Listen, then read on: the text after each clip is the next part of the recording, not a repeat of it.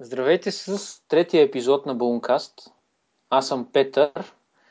Здравейте, аз съм Диан и честит ден на освобождението. Да, честит празник на всички. Надяваме се да сте се забавлявали днес. Дега, да почнем и ние с нашите теми. През миналата седмица започна и завърши мобилния конгрес, световен мобилен конгрес в Барселона.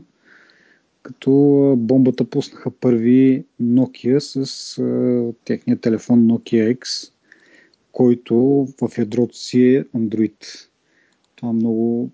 Имаше спекулации, нали, преди официалното му обявление, но вече с официалното обявяване малко така пусна, как да кажа, направи вълнички във водата. И сега всички ще се чудим какво става. Ти имаш някаква идея? Какво става? Увеличават си мирогледа, така да се каже. Полезрението, според мен. Разширяват, да. Да, разширяват си погледа върху пазара. Да, това малко е странно с това, че Microsoft ги купува и те в същото време изкарват телефон с Android. Малко се противоречат, ама...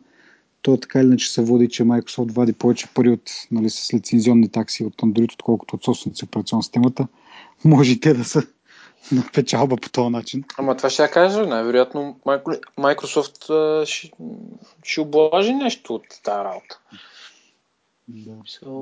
Ние ще се чудим, нали, защо това се случва по този начин.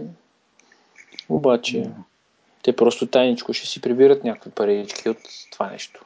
И да, всъщност оказва се, че този проект е доста, той, нали, не се е пъркнал е така за 5 дена, да някой да е седнал в, нали, преди конгреса и да е направил този телефон. Ами те неща се случват, нали, за развитието на един такъв проект са нужни година, година и половина. Та съответно отдавна се работи в Nokia за, по този телефон с този Android, който не е като повечето Android, които сме свикнали да виждаме. Той е доста... Тоест, услугите на Google са урязани, няма Gmail, няма Maps, т.е. карти и други там услуги на Google. Те са заменени с услуги на Nokia и на Microsoft. И Android е използван само като ядро с идеята, че Windows Phone все още не може да върви добре на по-бюджетни телефони. И съответно пак е за да... Нали, да навлезе в този пазар на по-евтините телефони, се е принудила да вземе Android и много силно да го преправи, за да не прилича на нищо като андроидско. И така. Година, година и половина това нещо се работи в Nokia.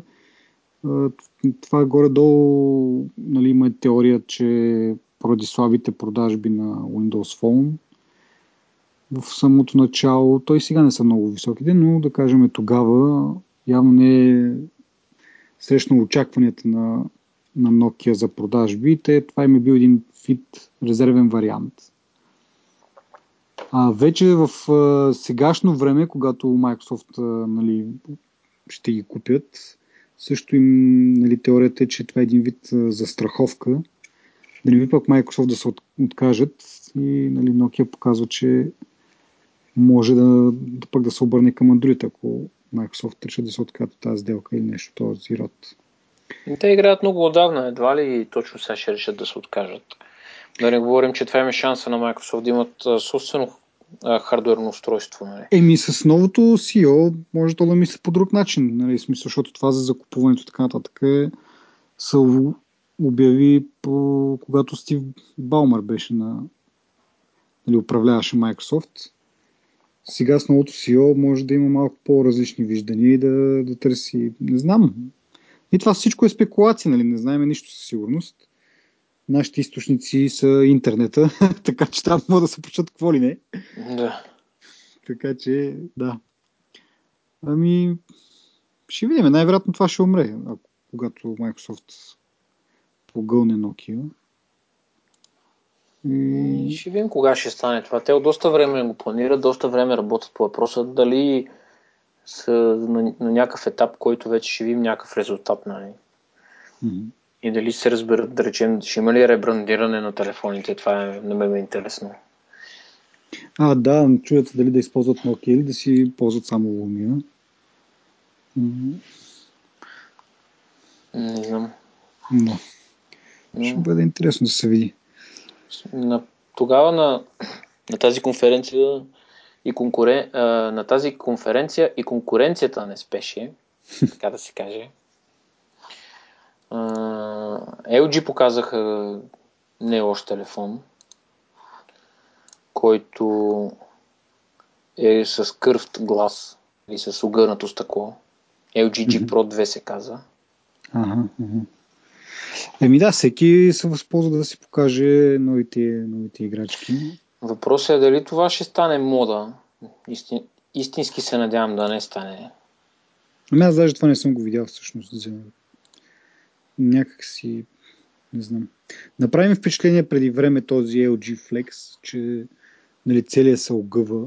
Т.е. той е огънат по принцип и може да се изправи обратно до нормален телефон все едно.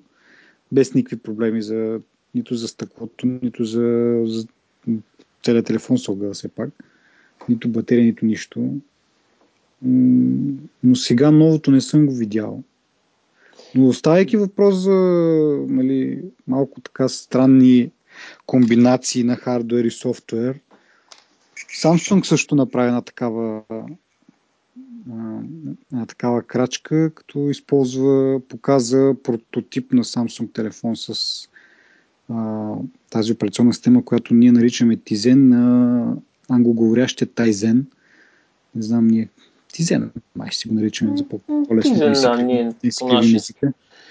Да. Също и нали, часовник.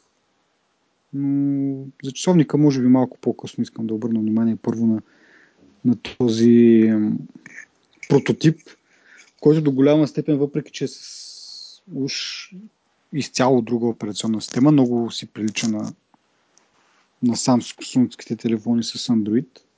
Постарали се доста да го направят така максимално познат на хората, които явно нали, имат за цел да ползват.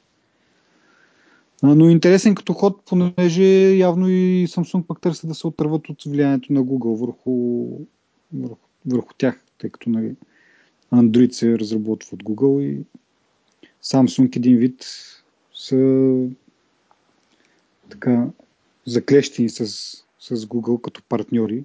Може би това не им харесва много. За сега е така. Може би Тизен е тяхната стратегия да се откъснат. Да станат самостоятелна компания с собствена операционна система в едно благо бъдеще, в което те решават да инвестират някой долар нали, в Тизен. Нищо чудно да видим и собственост на Samsung. Тя Тизен е май някакъв проект такъв като Open Source едно, защото знам, че Intel участва там и още не знам си кой. Но да. Samsung явно доста натиска там. И вижда се някакъв такъв като тенденция нали, да се обособят вертикално интегрирани предложения. Apple с iOS, Microsoft с нали, Windows и Nokia и сега Samsung и Тизен.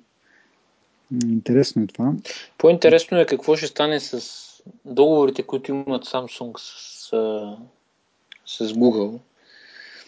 Защото това си е открит ход, в който просто те казват, нали...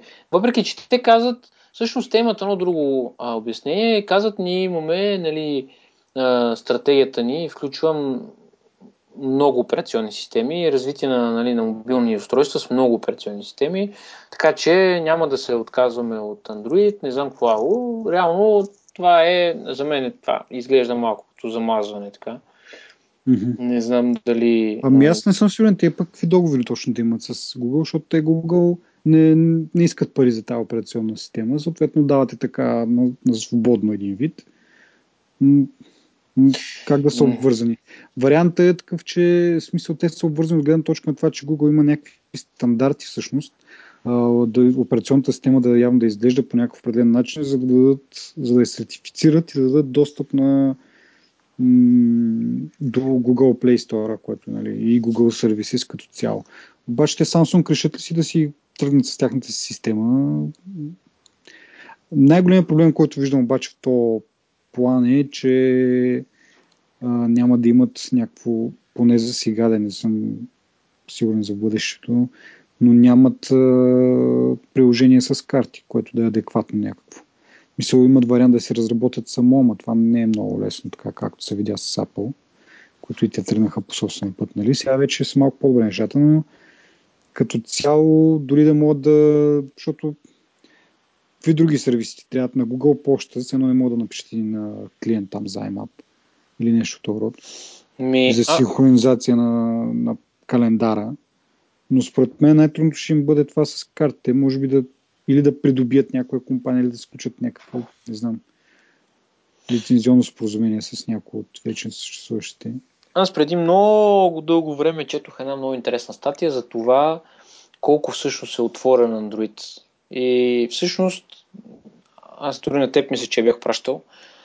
Една много е дълга статията. Пример, поне 10 на страници, нали, трудно е за четене. Но крайният извод е следния. Накратко, нали, на две думи, да, Google дава операционната система, на кой както иска така да я използва. Обаче, да речем, те си имат... Google усилено работи върху приложенията, които са свързани с техните сервиси. Да речем Google Search или картите или не знам, всякакви други неща, които те предлагат, те усилено работят върху собствени приложения. И реално ти взимаш безплатния Android, който инсталираш си го на телефоните и всичко е приказка. Обаче номер е там, че те са бедни графически, с стар външен вид. В смисъл, как да кажа, те са направени като една рамка и тя е в безплатния Android. И той си, тя си, нали, реално е функционално. Може да търсиш, може всичко да правиш, но изглежда по съвсем различен начин от тези приложения, които Google работи върху тях. И реално това, което така съм запомнил, нали, извода, който беше от цялата статия, е, че тези компании, които искат да имат тези лъскавите приложения, които са оптимизирани, са всякакви, нали, като може да сетиш, трябва да, как да кажа, да имат някакви договорености с Google по някакво отношение. Да речем, аз не мога сега да намеря статията, но обещавам да я намеря и да я коментираме по-подробно. Така че... Да, разбирам. То това е също, което и аз имах предвид, че трябва по някакъв определен начин да ти изглежда операционната система. Те, нали, принудиха Samsung да не я кастомизира толкова много с нейните си неща, ами да е малко по-така близка до оригиналния вид на Android. Еми, това може би е свързано с точно това, което казвам, примерно. И да речем, аз още нещо, тези приложения, да речем, за които те си разработват, да речем не работят на по-стари версии Android, пък ние всички знаем, че процента на телефони и на устройства, които въртат последната версия на Android, всъщност са някакъв под 10% примерно. И да. Така че нищо чудно Samsung да се опита да се отърват от това нещо. Дори днеска това, което четох, е, че те с Tizen са успяли да постигнат почти същия външен изглед. Даже уиджетите им изглеждали много по-добре и били по-богати на функции. И защо явно има някакъв голям плюс Tizen пред Android. И може би опитват почта и така. Да се спасяват. Да. Докато Nokia пък отива в тази посока.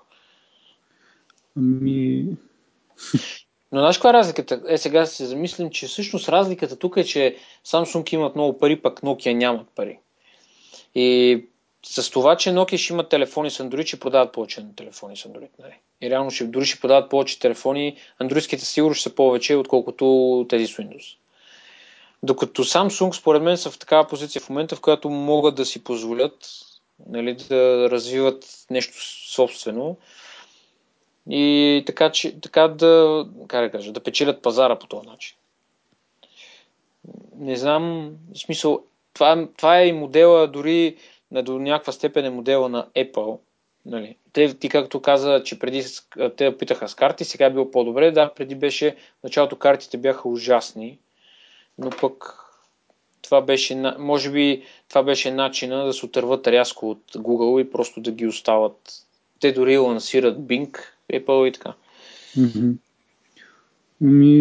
Аз както най-вероятно ще или ще купят някоя компания, или ще направят някакво лицензионно споразумение с някой да ги предоставят тези неща и ако въобще да решат да тръгнат в тази посока, но според мен ще го направят това.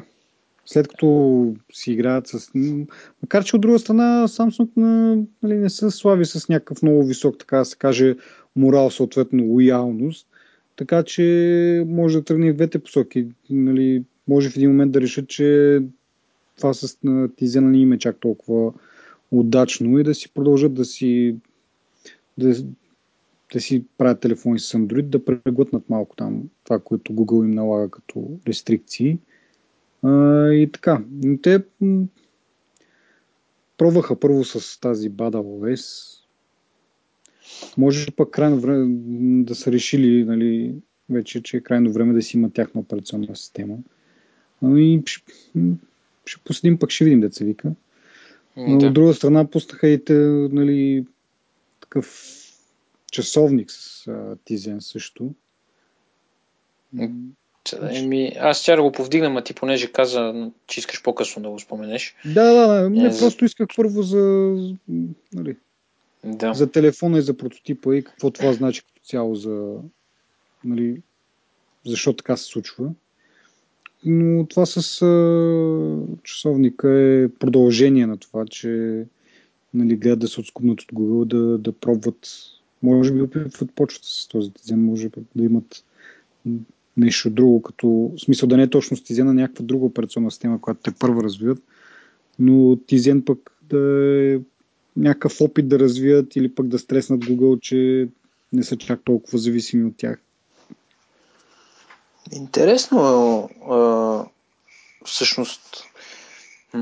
Не знам те, ако наистина тръгнат по този път, ще стане много интересно на пазара, защото Google, Samsung в момента имат много повече, поне според мен, да започне да имат така повече фенове, отколкото Apple. Не знам това дали е така, но много хора около мен ги виждам.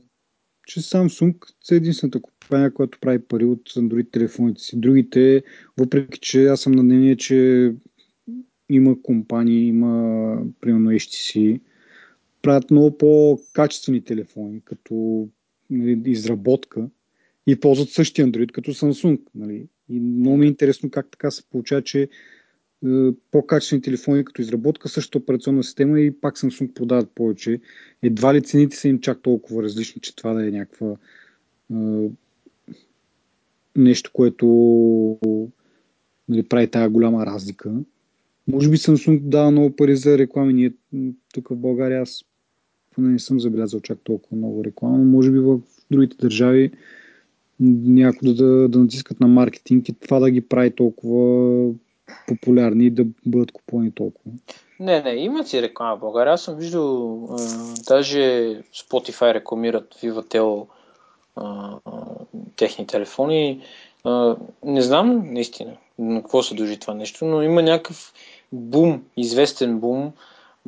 Може би с антирекламите срещу Apple, явно антирекламите са им... Така, дали си им някакъв тласък.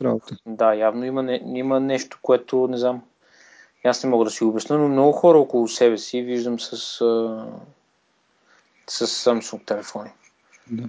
Аз исках да засегнем темата за този часовник с Tizen на Samsung и по-основно темата с wearables, които са доста, нали, сега нашумяла тема от доста време, всъщност не е от днеска или от вчера.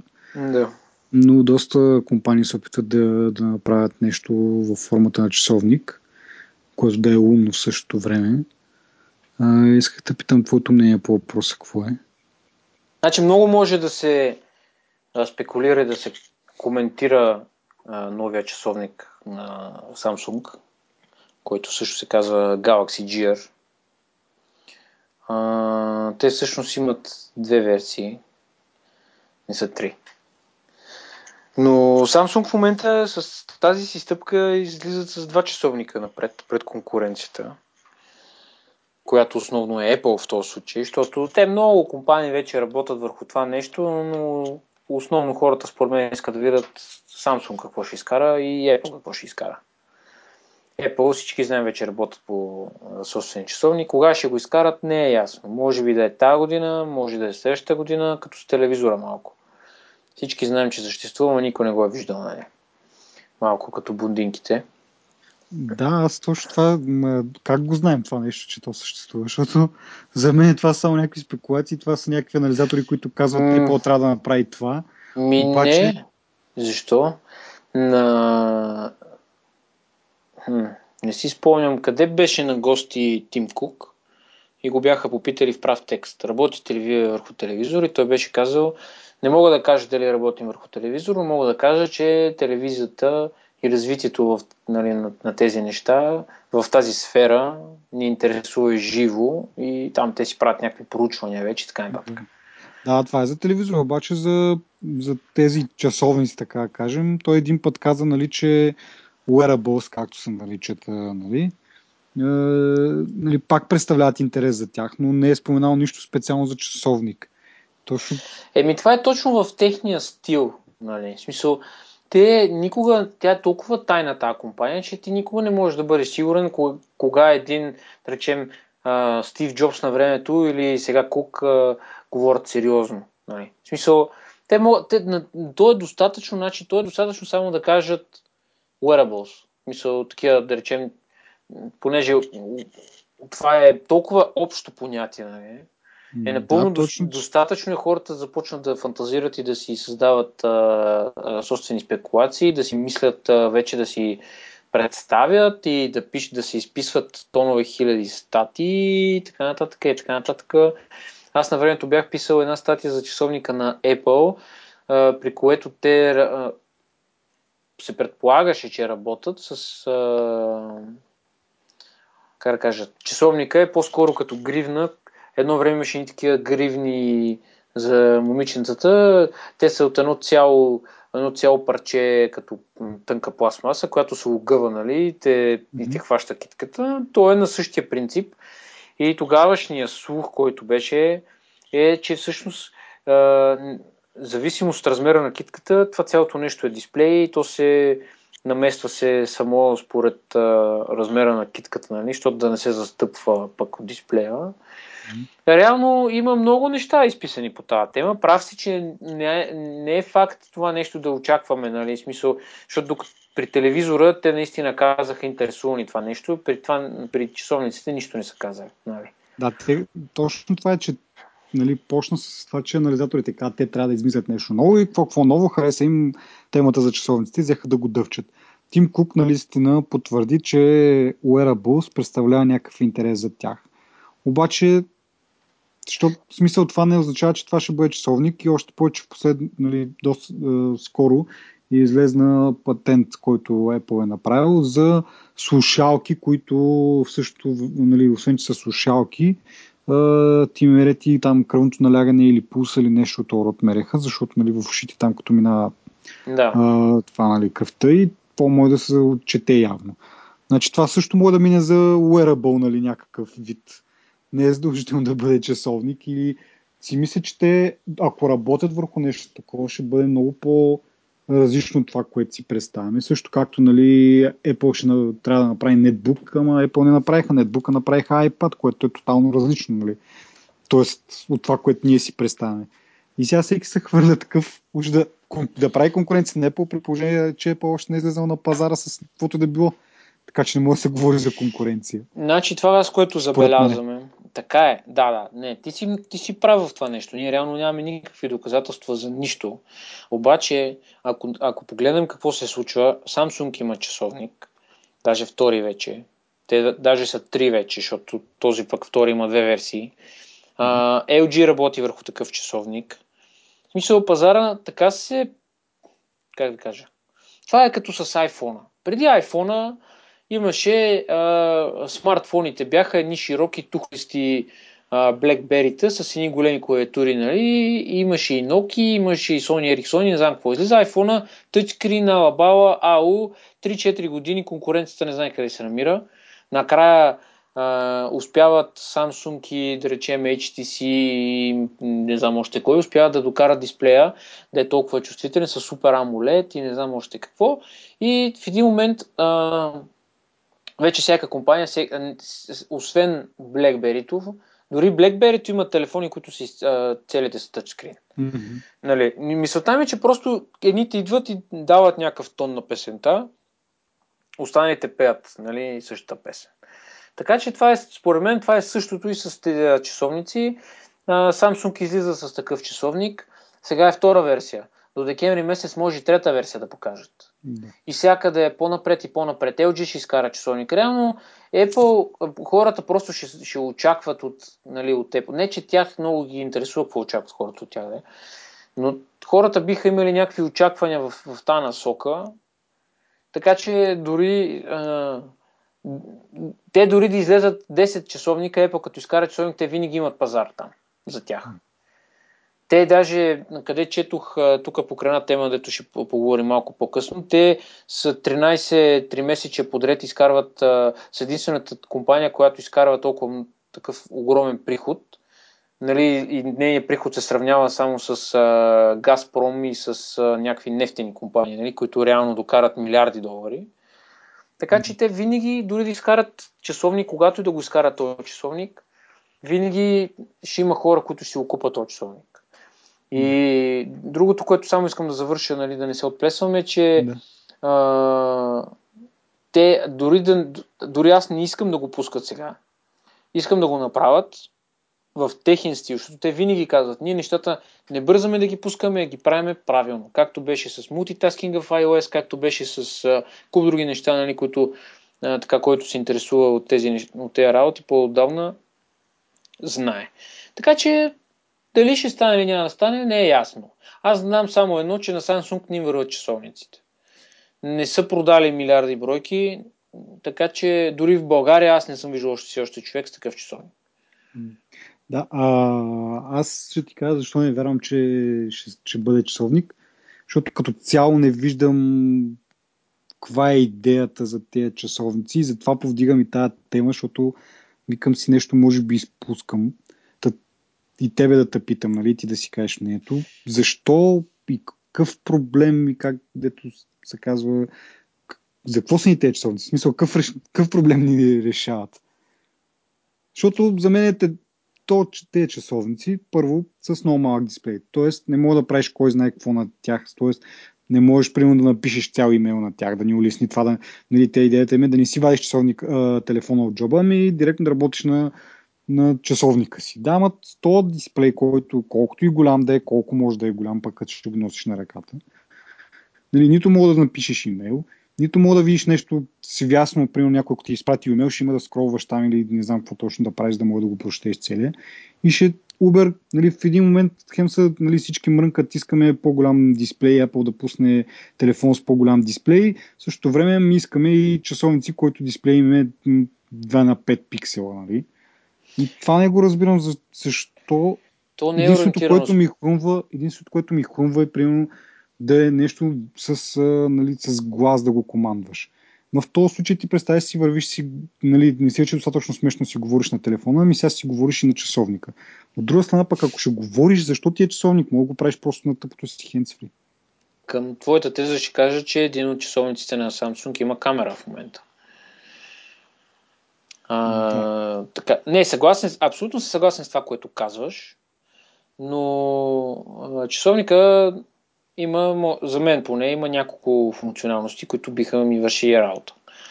Като тичаш, за хората, които тичат, ще им измерва пулса, примерно. Ще могат да си правят някаква спортна програма. Ще можеш, докато тичаш, да си виждаш нотификейшъни на телефона. Или ако си във влака, или караш някъде, или нещо се случва. Ще можеш да изпълняваш някаква така функция. Друга функция е в момента всичко... в един дом се свързва с интернет, ходилници, лампи, има колко искаш стартъпи с... даже има приложения за iPhone, не знам дали ги има за Android, за iOS, не за iPhone.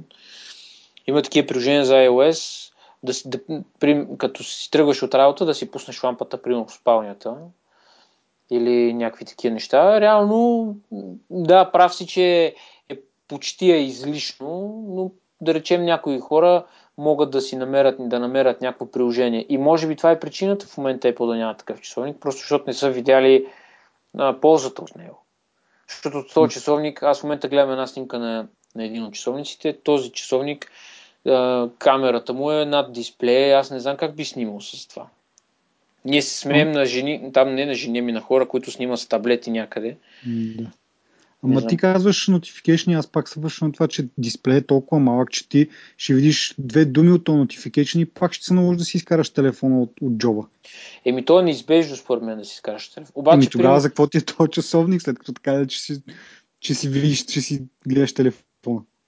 Еми аз се сещам за едно приложение, което не оправдава цената на часовника, просто казвам като използване. Докато карам, аз имам много гадни панталони с много високи джобове и като ми е вътре телефона, ти като ми се обаждаш, ми отнемат минути, докато го извадя от джоба. И реално по този начин можеш да виждаш дали обаждането е важно или не е важно. Нали, защото сега кой па се сети за мене, почвам да го дърпам, да стаковам, пък аз карам, нали, в този момент. И хора почват да се пасят за живота си. В случая с карането има хендфри измислено, което дори, нали... Еми хендфри има. Законът задължава да го ползваш един вид. Така е, абсолютно си прав. Така е, съгласен съм. Просто за това казвам. Да речем, в часовника има микрофон, може да говориш докато караш. Не, виса, ако реално хората или производителите на тези часовници винаги могат да измислят цял дълъг списък с полезни неща, нали? Въпросът е един човек, който е нормален човек и който е оцелял без този часовник толкова дълги години, да речем 20, 30 и повече години, не е каква функция ще му върши. Защото аз пак казвам, не бих дал пари за такъв часовник. Трябва Apple да изкарат нещо мега гига тера функционално, за да мен да ми хване окото и да дам пари за него. Нали, аз бих предпочел да си купа следващия iPhone, нали, вместо да дам пари. Все пак този часовник на Samsung струваше 600 лева в Ивател.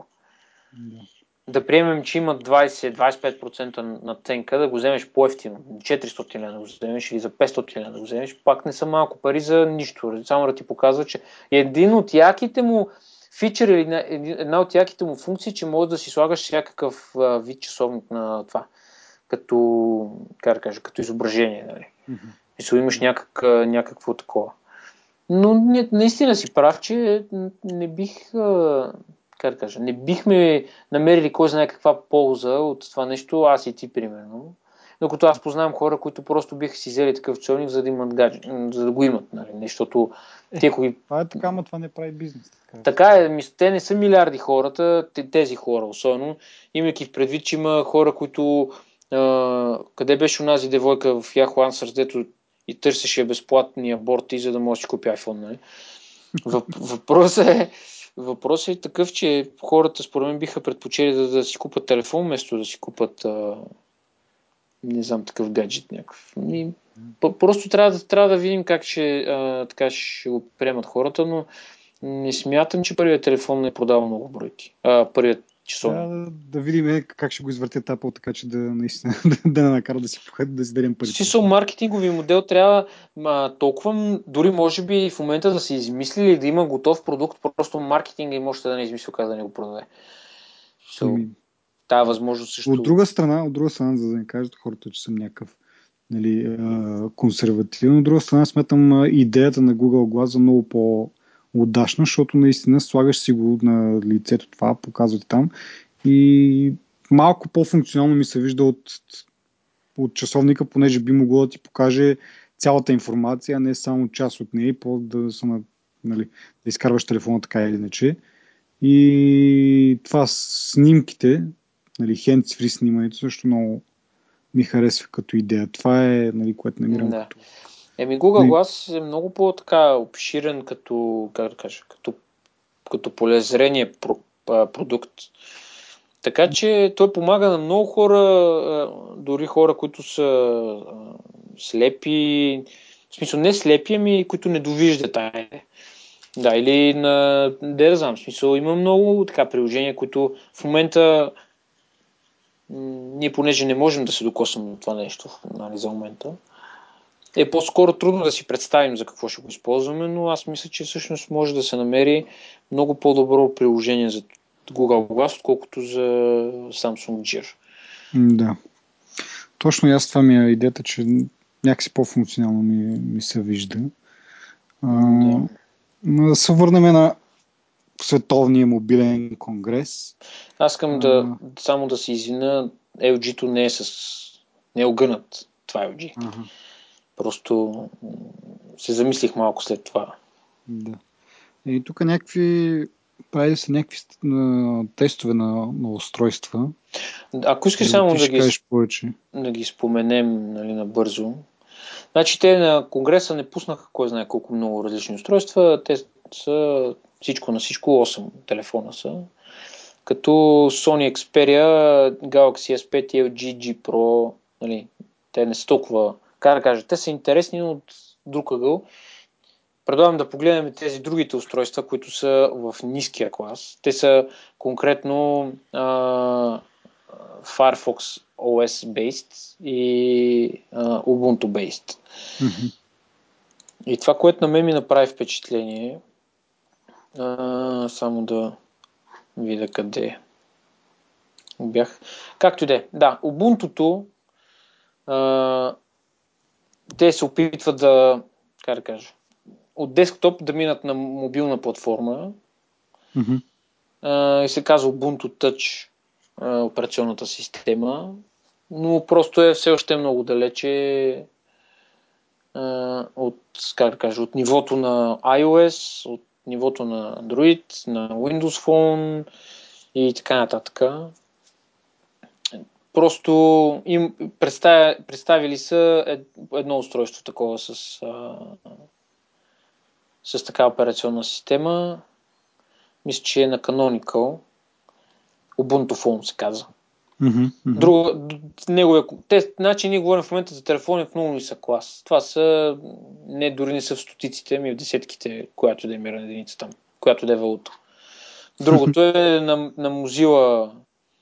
Даже Mozilla се целят в телефон, който струва $25. Mm-hmm. Въпреки, че Mozilla, аз съм си играл с по-началните версии на тази операционна система, има голям потенциал според мен. Тя е HTML5 базирана и всъщност благодарение на това си свойство, на това си качество, реално е облагодетелствана и може да върви на по-ниски като хардуер устройства и по-ефтини, mm-hmm. Които горе-долу да доставя сравнително същата функционалност, откъм да речем да снимаш сравнително бързо, да пишеш SMS-и, да говориш, да правиш някакви клипчета и така нататък. Не смятам, че това ще бъде използвано за някакви сериозни игри. Тук и при Ubuntu-то плюс е, че това, което съм чел, че можеш да използваш приложения, които са за десктоп версията. Не знам дали са всичките. При Microsoft те се опитат това да го наложат лека по лека. При тях получава се, но не са всички приложения. Някои трябва mm-hmm. да са специфично написани за таблет. Докато при Ubuntu също има горе-долу такова изискване, просто те са на много ранен етап според мен и все още не можем да видим пълния потенциал. Те все още, дори аз съм се чудил какви иконки биха могли да си измислят като форма, така че да не ги осъдат тези, които вече са твърдо на пазара. Защото да речем при Firefox, Mozilla, Firefox OS. При тях са кръгли иконките. При Ubuntu-то са квадратни собли ръбове. Това е друго. Въпросът е, че има смисъл от тези устройства, за да се наводни една ниша в пазара, която в момента купува Nokia, които са с фенерчета и с някакви други неща, които са от живелица вече почти. Mm-hmm, да. Дори има телефони които са с голям дисплей, с тъчскрин, с всичко, които не могат да получават MMS, примерно. Аз имах такъв проблем, скоро трябваше да изпратя MMS, не стана. Така че от към ниския клас има смисъл това нещо. От ниския към средния клас вече има HTC Desire 816. Това е друг телефон. Mm-hmm. И така. По-голямата част обаче са китайски телефони, не са, как да кажа, като казвам китайски им предвид жълти, нали, точно некачествени, ефтини, нисък клас и така нататък. Mm-hmm. За това, което ти каза, да се върнем, има такъв бенчмарк на Geeky Gadgets, една статистика такава за, как да кажа, за бързината на тези телефони, които сега бяха представени. Да. Тези, които са с ниските операционни системи, те не правят кой знае какъв резултат. За мен по-интересното е, да, да речем, най-ниския телефон има 7733 точки, като най-бързия има 34986, нали? С разликата е, няма какво да коментираме. Това, което на мен прави впечатление обаче, че според тази статистика Sony Xperia Z2 е по-бърза от Galaxy S5. Разликата е точно 350 точки. Обаче мен това ми направи много голямо впечатление в момента, защото това означава, че Xperia ще може да се бори в най-високия клас. Да, обаче тук пак идваме в смисъл към това, което казах преди малко, че и Sony-то, аз съм съгласен, Sony-то имат много хубави телефони като изработка, както и HTC-то, имат хубав дизайн и ползват една и съща операционна като Samsung и въпреки това Samsung пак продава много повече. И въпреки, че наистина ти казваш, да, Sony-то е малко по-мощна, 300 точки на база на 30 000 е доста малка разлика, нали? Може да се отчете някаква грешка един вид, но дори да се окаже, че е много по-производителен, просто явно на тези компании им куца маркетинг или не знам какво точно им куца, за да Samsung да ги разбия по този начин с едни пластмасови телефони. Двамата с тебе сме съгласни, че пластмасите на Samsung са просто отвратителни.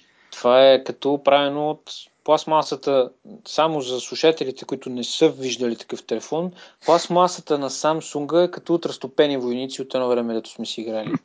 Или от баркалки за кафе. Това му е качеството. Това е качеството на пластмасата на Samsung. Загубихме аудиторията, но да си кажем все пак. Аз само искам само ще уточня, че това съм го виждал на живо. Обелен телефон, който се слага в джобове. Слагаше го в джоба и той боята не се лющи като на iPhone-а, а тя се люпи боята. В смисъл, пада като стара боя в комунистическа болница, стара едно време. Просто се отлюпва, се като на парчета се отлюпва. Нали? Mm-hmm.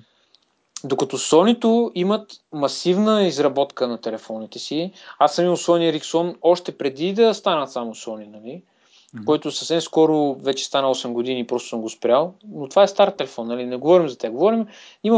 Ти го познаеш един наш общ колега, той имаше Sony Xperia X10, мисля, да кажа. Може би да се бъркам. Телефон е уникален за времето си, да речем. Не може да речем да се сравнява с iPhone-а като екосистема и като функционалност, Software, да. И като начин на свикване на работа. Обаче работеше идеално. Обаче какво става? Апдейтите на Android идват един път на високосна година. Може да са излезли 4-5 нови версии, просто по-старите телефони са забрави. И това беше, как да кажа, крачката. Ето аз ще ти кажа на твой въпрос. Samsung имат много големи продажби, защото те имат поддръжка на много версии. В смисъл, много телефони имат поддръжка на последната версия на тяхната операционна система. В случая, който казвам аз с Xperia-та, с старата Xperia, тогава беше 1.2, беше Android или нещо такова, излезе Android 2.1 и го получи примерно. 5. Да. Докато Galaxy S5-цата, аз може би 2 или 3 поколения назад телефони поддържат последния Android. И идва сравнително бързо, защото те не го кичат кой знае колко, докато Sony-то, тяхната операционна система беше с собствен външен вид, с собствени екстри, имаше едно, как се казваше, не Cloverfall, не знам, мога да си скролваш снимките и те свинят такива квадратчета и се прелистват като страници, не знам си какво, което това го няма при другите андроиди, но пък те си го имат. Обаче, благодарение на тези, дори мога да кажа, ненужни екстри и функционалности реално, те си бават своите клиенти и не им дава последните версии на Android. Докато при Samsung това не е така. При Samsung те в много голям процент от случаите си получават последната операционна система и се радват хората. А бил някакъв спомен, че не е точно така, но нямам в момента... Аз не мога да кажа със сигурност. Двойката доста се забави там един апдейт. Доста беше смешно това. Ама въпросът е, че той идва. Разбираш ли? Аз това искам да кажа. Не казвам, че идват бързо. Казвам, че идват. Защото те за Xperia-та в този случай бяха казали, няма да има такъв апдейт. И после след една година и кусур време мина и те казаха, ми добре, тук ще ви пуснем, нали да имате. Така че това е проблема според мен в целия случай, защото ако сега погледнеш една статистика за използването на iOS, сигурно над 75% от телефоните използват последната версия на iOS. А останалите проценти според мен са на телефони, които са предимно са стари телефони преди 4, да речем 3GS, които нямат поддръжка за 7, или стари телефони 4, които както в моя случай е супер бавно, предпочитат да стоят на 6, или iOS 6. Така че разликата в това ниво е много, как да кажа, много очевидна е. И то, за жалост, при Android не е само това проблема, нали, да кажеш, че ще го преглътнеш, нали, защото те новите версии, те хубаво идват, ама сега може пък да не ти трябва пък новата функционалност, която, да речем, в Samsung Galaxy S4, дето махаш на телефона и той не знам какво ти прави. Това кой го използва? Нали. Въпрос е в това телефонът ти да върви плавно, да няма забиване, да няма, как да кажа, като си прелистваш страниците с програмките, да няма един лаг, който се вижда много често при такива телефони. Айде да речем, при високия клас на Samsung не е толкова очевиден, но аз съм виждал при по-низкия клас нещо много страшно е тогава. И примерно много хора, включително и мои приятели и така нататък, просто си правят при инсталация на операционна система периодично, нали? Mm-hmm. Защото трупа някакъв кеш ли, какво трупа, не знам, става по-бавен, не знам. Лага се натрупва и така нататък. Да не говорим, че Android не е най-сигурната операционна система, което всъщност е по официална статистика вече дори. В смисъл и то. Така че не знам как... 96% от вирусите за мобилни устройства за Android, на което шефчето там, което отговаря за разработката на Android, отговаря, ами ние, нали, не сме го проектирали с нали, сигурност да бъде сигурно, ами да бъде максимално свободно, което е малко някакси... Не знам какво да кажа. Казва, че 90... Не, той се оправдава с това всъщност, че тъй като е най-популярната операционна система, е нормално да бъде нали, всички усилия да бъдат на хакерите насочени към нея. Еми хубаво, но по статистика може да се води най-популярната да е, ама Apple не остават много по-назад, каквото и да си говорим, колкото и да какъвто и фен да си, на която и от двете компании да си, не мога да го отречеш това, нали? Че да кажем хубаво, взели са 60 или 70% от пазара Android, не знам точни данни, но в същото време iOS също е доста популярна, доста хора използват, доста пари се харчат на тая операционна система и се предполага, че нали, хакерите, ако нали, единствената им мотивация е това да, нали, да изкарат пари, биха имали за цел и iOS. Обаче се вижда някакво доста голяма разлика между процентите в малуера. Еми разликата всъщност в малуера е, че се пишат вируси, подчертавам, вируси за Android и при iOS се експлойтват някакви дупки в кода. Да. Това е всъщност разликата, който е. Само иска да кажа, че те не знам колко десетки проценти Android са взели от пазара, но те няма никога да бъдат на едно място и това е корпоративния сектор. Най-малкото, защото има компании, които умишлено купуват на служителите си iOS устройства, таблети, телефона, не няма значение, за да си вършат работата на тия хора.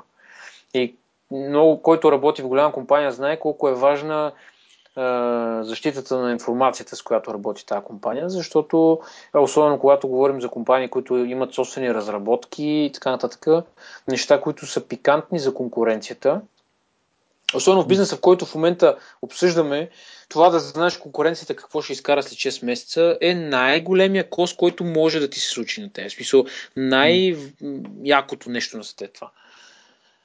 Така че, за мен това е не е така малка причина хората да се замислят за това нещо. Да не говорим, че според тази статистика за вирусите, които са там 96%, даже и половина, вирусите, които се разпространяват, нали, на устройствата, идват с безвредни програми. Реално. И това, което с теб бяхме коментирали преди много време, благодарение на това, че са безплатни програмите, те са достъпни до всички. И кода им на тях реално е достъпен на всички, за всички хора. И тези, които са още батковци и чичковци, които се занимават, нали, изкарат пари от тази работа, си добавят техен зловреден код към програмите. И съответно, даже има едно наблюдение от известно време при Android. Програми, които имат някаква функция, им искат пермишени за достъп до неща, които на тях не им влизат в работата. Все едно програма за снимки да иска достъп до контактите ти, примерно. Да. Аз само да кажа, тук изрових точния цитат на Сандър Пичай, който казва: не можем да гарантираме, че Android е проектиран да бъде безопасен. Форматът е проектиран да дава свобода. Просто първата част си, защото не можем да гарантираме, че Android е проектиран да бъде безопасен, и просто му убива както човек, как въобще още е на работа там, не знам. Поне е честен се. Да, е свобода, ама и в същото време пък Apple излизат, нали, излезнаха с детайли, как точно се криптират съобщенията в iMessage и така нататък, нали, каква сигурност прилагат. Те пък казват точно обратното. iOS е проектирана с идеята да бъде сигурна. И някакви коренно различни, нали, това е нормално, смисъл. Хубаво е, че има коренно различни идеи. Обаче, очевидно, едното е доста по-добре за потребителите, отколкото другото. Еми, то зависи какво пък е значи по-добре. Реално в Android тези, които разработват Android, от какво печелят? От рекламите. Реално. Защото всички знаем как на мен са ми се мръщили, не знам какво, ама ти пък сега трябва да платиш за тази програма, нали? Защото WhatsApp-а, примерно, дето го коментирахме миналата седмица, WhatsApp-а, примерно, е безплатен за Android, пък не е безплатен за iOS, нали? И от време на... Всъщност, на мен беше безплатен. В смисъл, те имат... бил е безплатен, след това, точно това, между другото, се оказа разбрах преди време, че бил е безплатен за iOS, след това обаче демандът е бил толкова голям, че те, за да могат да смогнат на... Нали, просто сървърите да им издържат на трафика, са му сложили цена 99 цента, не за толкова, за да изкарат пари, ами колкото да ограничат хората, които си го купуват, нали, които го инсталират и го ползват, за някакво време горе-долу да го забавят малко темповете, за да могат да имат време да апгрейднат сървърите. И след това пак го пускат безплатен, и след това излизат с тази идея, нали, първата година безплатен, след това всяка година по $1. Еми да, ема... Това е... Но да, разбирам на къде бежи, че дори да си да дадеш пари, по-добре дай ги тези пари, да знаеш за какво си ги дал, отколкото някакви приложения, които са безплатни, или да те бомбандират с някакви реклами, или пък да ти крадат информацията за сметка на това. Еми да речем, че ние не сме хора, които сме с висок профил в общественото, така, в обществото. Не нямаме някакви важни контакти, не въртим бизнес, нали, с тия неща, с мобилните си устройства. Нали, ние не сме някаква апетитна хапка. Обаче, въпреки това, има хора наистина, които наистина си изкарват парите с това нещо. Хора, които по цял ден говорят на служебния си телефон с клиенти, обсъждат бизнес сделки, обсъждат куп други неща. Аз лично не бих си доверил бизнеса на такъв телефон, който не му се гарантира, нали, сигурността. Те дори iPhone-а го тестват за Пентагона, човек, което нали, само по себе си е достатъчно ясно. Хората казват, ние не искаме да ни ограничават. Еми да, да е, ама аз не се чувствам ограничен. В смисъл, всички неща, които използвам, айде да кажем, че съм си платил по-голямата част, нали, няма. Сега не мога да правя аналогия на това да кажеш някой, това ти е безплатно, ама вземи си iOS, той е по-сигурен, пък ти ще плащаш, нали. Сега тук, като заговорим за пари, губим много от хората. Въпросът е просто хората, когато си купуват някакви телефони, някакви устройства, каквито да дори пералния да си купуваш, трябва да си направиш проучване, да знаеш плюсовете и минусите и да можеш да направиш, както казват чужденците, educated guess. Mm-hmm. Докато това не се случва, защото в по-голямата си част хората са разделени на територии. Реално на фен-клуба са разделени. Apple фен-клуба, Samsung фен-клуба, не знам си кой друг фен-клуб. Ами аз де точно, между другото, точно тези фенове имах спор с един мой съученик. Нали, той беше с убеждението, че iOS няма мултитаскинг, понеже явно така са тръби навсякъде, че iOS няма мултитаскинг. Еми, даде ми няколко примера, защото аз, нали, реално погледнато мултитаскинга на iOS не е като мултитаскинга на компютъра. Да. И му казах, дай ми примери, какво точно имаш предвид под мултитаскинг. Нали, той ми каза там, какво върши на неговия андроидски телефон. Седнах, показах му на моя какво мога да направя и той самия каза ми, добре, защо тогава го водя, че няма мултитаскинг, като, нали, явно убеди се, че има мултитаскинг на iOS. И аз му казах, не знам какво точно се има в предвид, но явно не знам и аз. Може би точно това, че не е точно мултитаскинга като на десктоп машините, но това и на Android го няма. И е някакво всеобщо заблуждение, нали, като от едно време Apple устройствата са скъпи, това си върви от време оно и, нали, сега другата, как да кажа, стереотип е, че мултитаскинга на iOS го няма или нещо друго. Той вярно, че не е наистина мултитаскинг в истинския смисъл на думата, той е, как се казва, псевдомултитаскинг един вид, но има някаква система. Не е като излезеш в приложението и с това връща на от нулата да почнеш наново. Значи зависи за какво точно говориме. Да речем на моя iPhone 4, реално мултитаскинга не е много сериозен. Значи, първо за тези, които не знаят, в мултитаскинг има 7 апита, които се използват. Да речем, ако играете игра и я минимизирате, тя се паузира.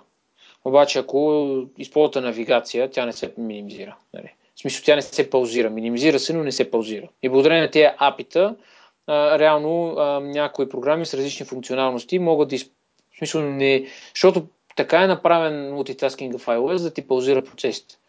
Тези, които не са съществени за работата. Нали, на... Примерно навигация, музика, нали, продължавате на заден фон да ти работи тези приложения. Да, но това е направено с цел... реално това не е псевдомултитаскинг, защото аз бих предпочел, като играя на игра и я минимизирам, процесът се паузира, моето, как да кажа, стигнал съм до някъде в играта и то си е там. Аз се връщам в играта и продължавам от там, къде съм стигнал, нали?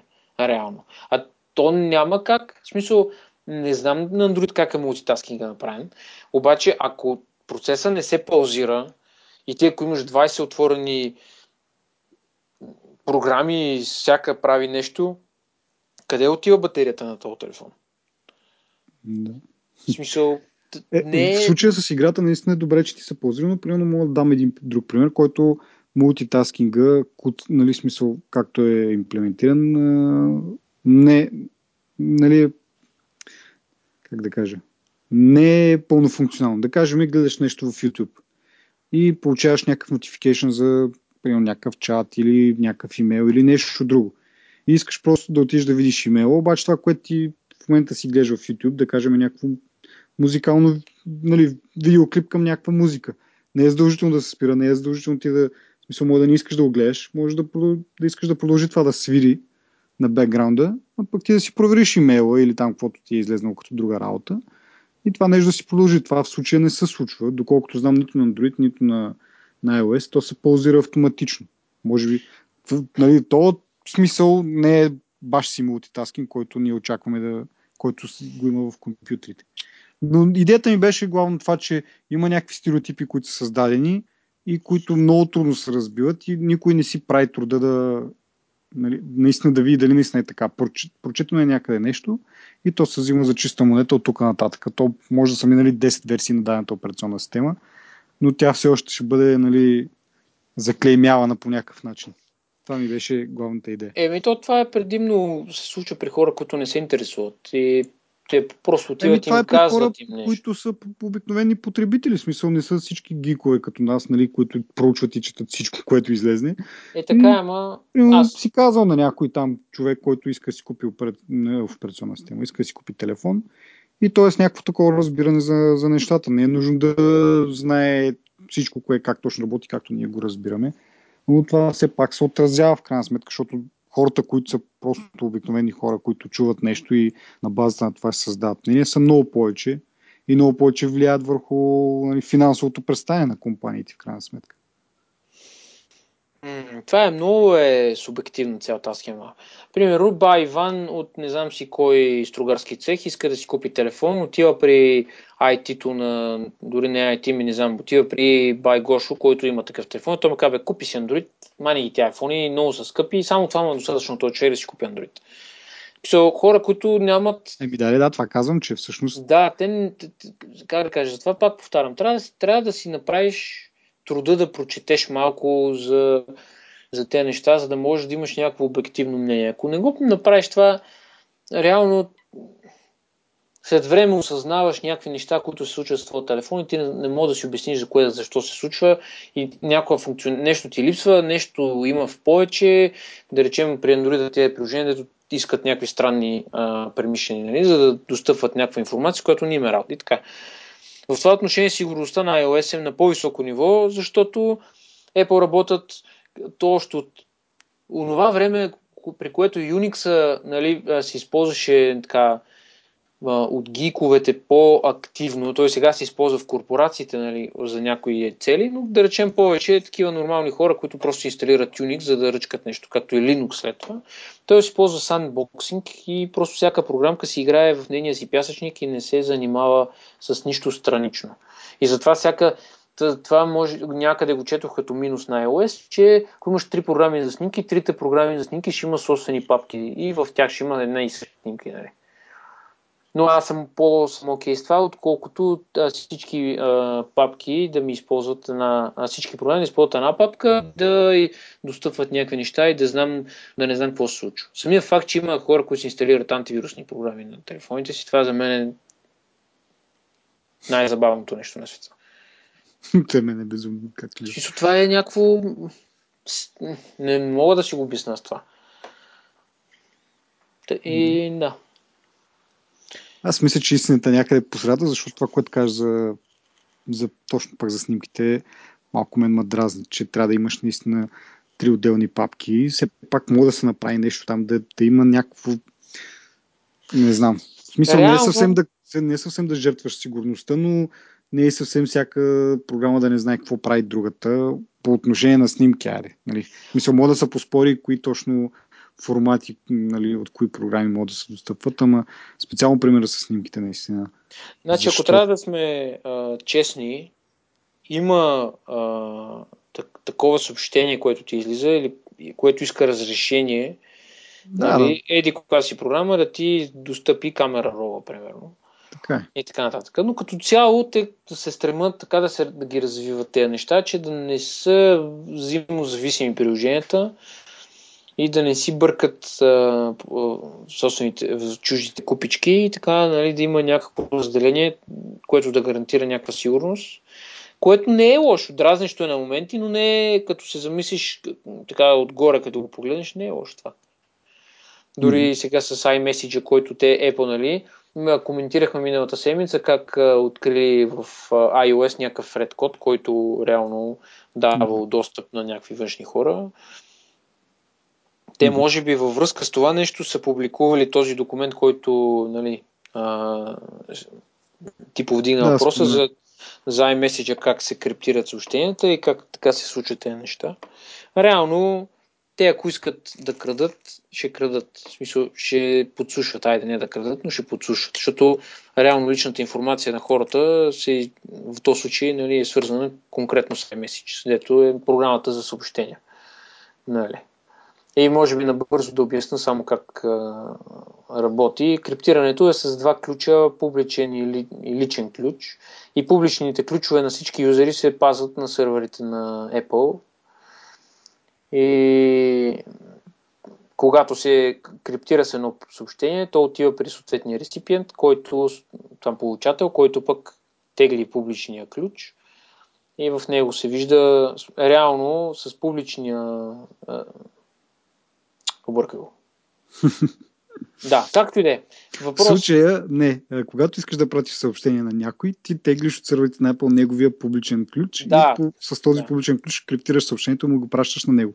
Този някой друг пък обаче си има личен негов си така, нали, ключ, който никой друг не го знае, който се пази единствено и само на устройството му. И с този ключ той си разкодира съобщението и може да го прочете. И т.е. публичните ключове служат само за криптиране, т.е. за кодиране на информацията, а тези, които са личните и нашите, които са специфични за всяко устройство, не могат да бъдат, нали, взети по никакъв друг начин, освен да ти вземат самото устройство. Те служат единствено и само за декриптиране. И двата ключа са точно много специализирани. Да, и по този начин работи. И отделно има още криптиране на още едно по-горно ниво, което Apple прави. И са няколко слоя на криптиранията всъщност. Да, и това, което ти казваш, че те, ако искат да послушат, могат да го послушат, това поне според... Имаш предвид, че те могат да... Реално да цялата тази система, която се обясня, че я правят, може да не я правят всъщност. Ами всичко да се трансферира просто в текст, без да бъде криптирано. И по този начин те ще могат да го следят, но от друга страна поемат голям риск да ги... Не. Говоря за съвсем различно, за съвсем различно ниво на подслушване. Man in the middle се казва. Това е за незапознатите. Когато има една комуникация, която тече между двама души, има един трети, който седи и я подслуша по средата. Комуникацията минава през него. И реално те могат да подменят публичните ключове и по този начин да декриптират информацията при тях, след това да я криптират и да я пращат обратно, нали, по пътя си към това. Сега дали го правят или не го правят, не е ясно. По-скоро да не го правят. Но пак казвам, това е разликата между Android и iOS, че при едните се експлойтват някакви неща, при другите има вируси, нали, които са, нали, които се инсталират и правят някакви странични неща, троянски коне, не знам си какви коне и така нататък. Да. И да завършим епизода с обращението на Тим Кук към акционерите на компанията. Да. Това нашумя в последните няколко дена, че е бил директно попитан и не попитан, заставен да каже, че компанията ще гледа само да прави пари, да, печалби. На което той доста остро е отговорил, че всъщност Apple ще прави това, което е правилно, пък дали ще носи пари точно, няма да бъде най-горен приоритет.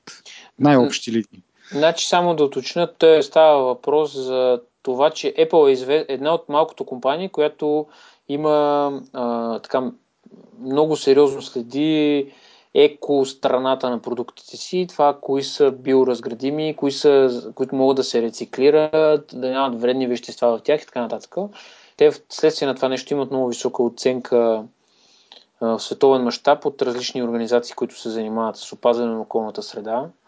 И точно този въпрос, който той е бил заставен, нали, да отговори според желанието на един от на акционерите, просто той му е заставил го е да потвърди, че прихода на компанията няма да...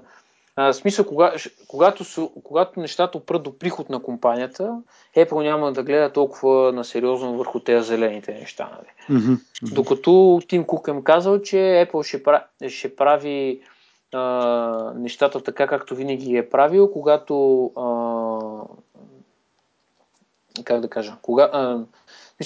че те винаги се занимават, правят нещата така, че нали, да ги грижа за околната среда и да имат, и имат някакво съзнание, че не вредят на никой, нали? Mm-hmm. И това ще остане така и ще продължи да бъде така, за, нали? Докато поне така звучи, нали, за винаги, но предполагам, че ако Тим Кук така да го половонят малко, следващия, който изберат, най-вероятно ще бъде под шапката на друг, нали, който го интересуват парите. И той е казал, в прав текст е казал на въпросен човек, че той ако иска и очаква от Apple да прави, в смисъл Apple да прави само пари за сметка на това, просто да си изтегли вложенията в компанията и да си ходи. В прав текст му е казал. И реално, мен това, което най-много ми, което най-много ме очуди е, че той му го е казал с тон. Той му го е казал ядосано. След това четох една друга статия, че всъщност Тим Кук е бил точно такъв човек, изключително студен човек. И него не можеш да го хванеш да говори на лични теми и така нататък. И мен това малко ме поочудиме, защото изглежда много мек човек. Mm-hmm. Обаче просто им е казал това, начина по който го е казал на инвеститорите е бил трябва да го видиш на живо според мен. Просто им е казал, че ние си работиме нашето си, ако на вас не ви харесва чупката. Mm-hmm. Да не говорим, че последните 10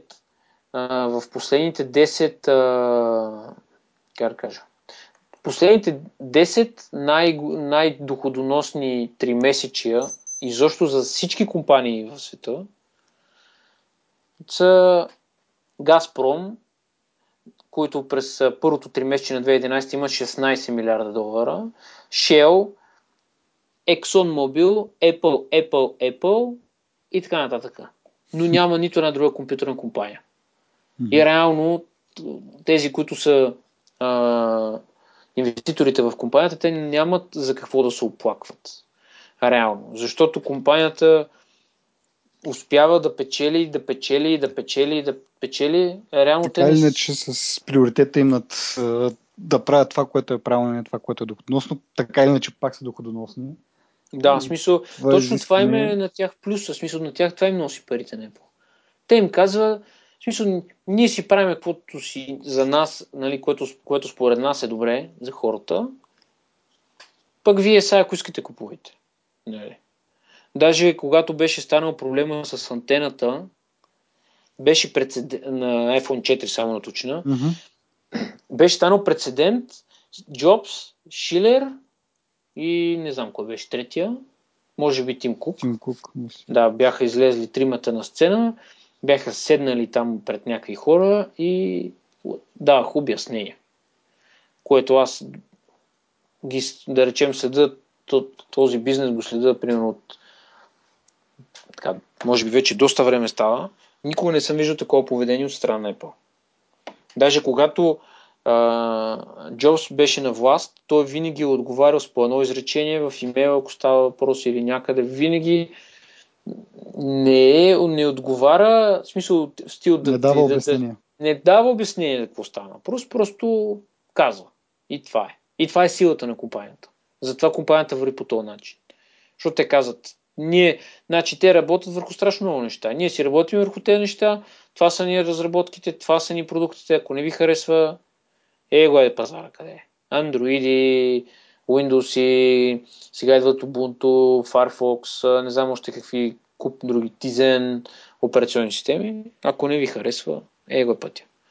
И това е начинът, според мен, в който да не говорим, че Apple за цялото това време не знам колко десетки компании са за една година. Така. Apple е купила 23 компании за последните 16 месеца. Така че, мисля, че това е достатъчно свидетелство. Просто всеки вложител иска максимално много пари да изкара от цялата тази работа. И може би, когато си вложил, примерно, няколко милиона долара или дори $1 милиард, би искал, нали, тези пари да имаш някаква гаранция за да имаш, ама то гаранция винаги имаш с Apple.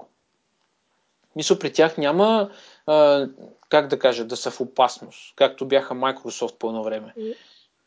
доста се пише, че са в опасност и хората, може би от това се стресат, както казах. Стереотипи, в опасност, защото не са $1000.